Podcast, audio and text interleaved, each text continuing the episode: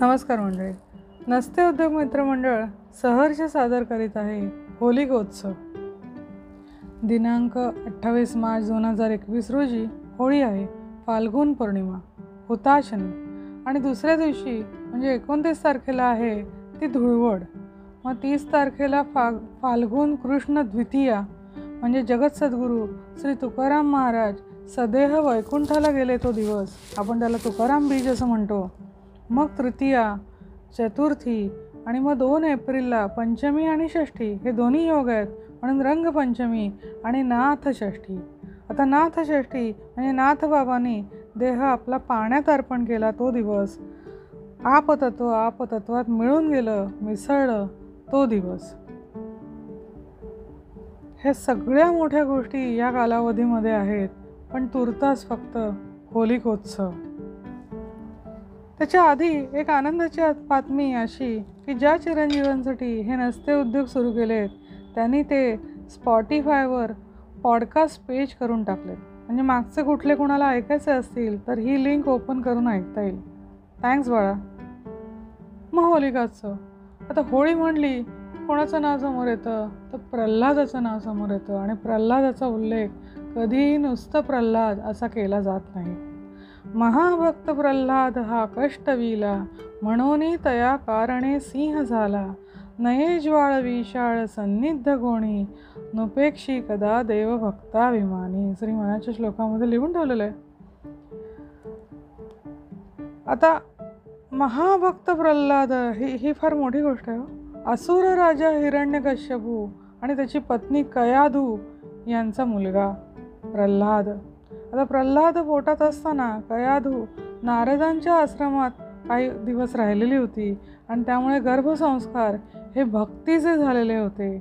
आणि म्हणून प्रल्हाद कसा होता? भक्तिमय होता. पण म्हणून त्याच्या आयुष्यात रेड कार्पेट कधीच नव्हतं. स्वतःच्या सख्ख्या वडिलांकडून छळ.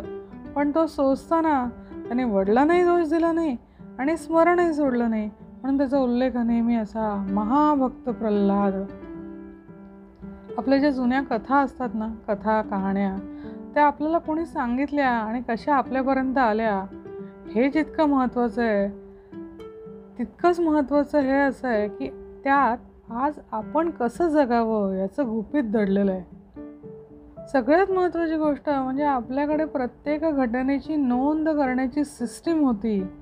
ती बाडांच्या स्वरूपात आहे आणि मोडीसारख्या गुप्त लिप्यांमध्ये आहे. अशा कित्येक लिप्या न शिकल्या गेल्यामुळे विस्मरणात गेलेल्या आहेत आणि आपल्याकडचं जे सोनं आहे जे विचारांचं सोनं आहे ते दुर्लक्षित राहिलेलं आहे. आपण ज्या या लिप्या सगळ्या ज्या आहेत ना त्या आपण फार मोडीत काढल्या आहेत आणि आपलंच नुकसान होतं आहे पण हे दुर्दैवाने आपल्याला कळतही नाही. मंडळी लक्षात असू द्या history repeats itself so be careful मग ऐकूया होळीची होळीची गोष्ट? त्या गोष्टीमध्ये असं सांगितलेलं आहे की हिरण्यकश्यपू नावाचा एक राक्षस राजा होता. आता हिरण्य म्हणजे सोनं. आता सोनं म्हणजे ज्याचे दागिने बनतात तर सोन्याच्या धातूविषयी नाही चाललेलं ते. भोग ज्याच्या जीवाचा प्रधान भाग आहे अशी जी राक्षसी वृत्ती आहे खा प्या मजा करा ही जी वृत्ती आहे भोग आणि स्वार्थ हेच जीवन असं समजणारी जी वृत्ती आहे त्याला सगळ्याला काय म्हणतात? असुरी किंवा राक्षसी वृत्ती. अशा घर घरामध्ये भक्त प्रल्हाद जन्माला आला. मला सांगितलं तसं जेव्हा तो गर्भात होता तेव्हा त्याची आई कयाधू ही नारदांच्या आश्रमात राहिली होती आणि तेथील संस्कारामुळे प्रल्हाद भक्तीला रुजू झाला. वडिलांनी त्याला बदलण्याचा प्रयत्न केला. तो बदलत नाही म्हटल्यावर त्याला मारण्यासाठी प्रयत्न सुरू केले. अनेक प्रकारचे छळ त्याचे केले गेले. आपल्या सगळ्या गोष्टी माहिती आहेत.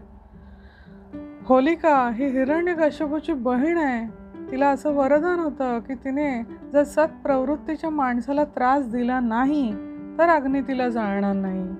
बंधूंच्या आग्रहाला वश होऊन होलिकेने प्रल्हादाला मांडीवर घेऊन अग्नीत ब अग्नीत बसायचं कबूल केलं. ज्या दिवशी होळी होलिका प्रल्हादाला घेऊन अग्नीमध्ये बसणार होती ना त्या दिवशी नगरातल्या सगळ्या लोकांनी घराघरामध्ये अग्नी प्रज्वलित करून त्या अग्नीची अशी प्रार्थना केली की प्रल्हादाला जाळू नकोस. आणि मग त्यामुळे सत्प्रवृत्तीचा पण वयाने लहान असलेला प्रल्हाद न जळता बाहेर आला आणि आसुरी प्रवृत्तीची होलिका त्यात जळून खाक झाली. आता ही सगळी होळीची गोष्ट आहे.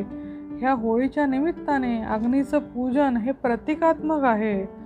असत्वृत्तीच्या नासासाठी तसेच सत्प्रवृत्तीच्या रक्षणासाठी लोकांनी सांघिकपणे केलेली ही प्रार्थना आहे.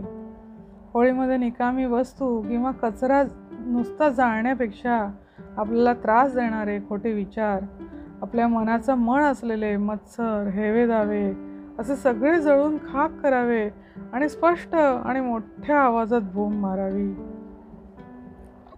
जशी आपल्या नाथ बाबांनी मारली संत एकनाथ महाराज असं म्हणतात देह चतुष्ट्याची रचून होळी ज्ञानाग्नी घालुनी समूळ जाळी अजून एका अवगलाची बोंब पडो दे नामाची मांदियाळी मिळवा संतांची तुम्हा साची सोडविया.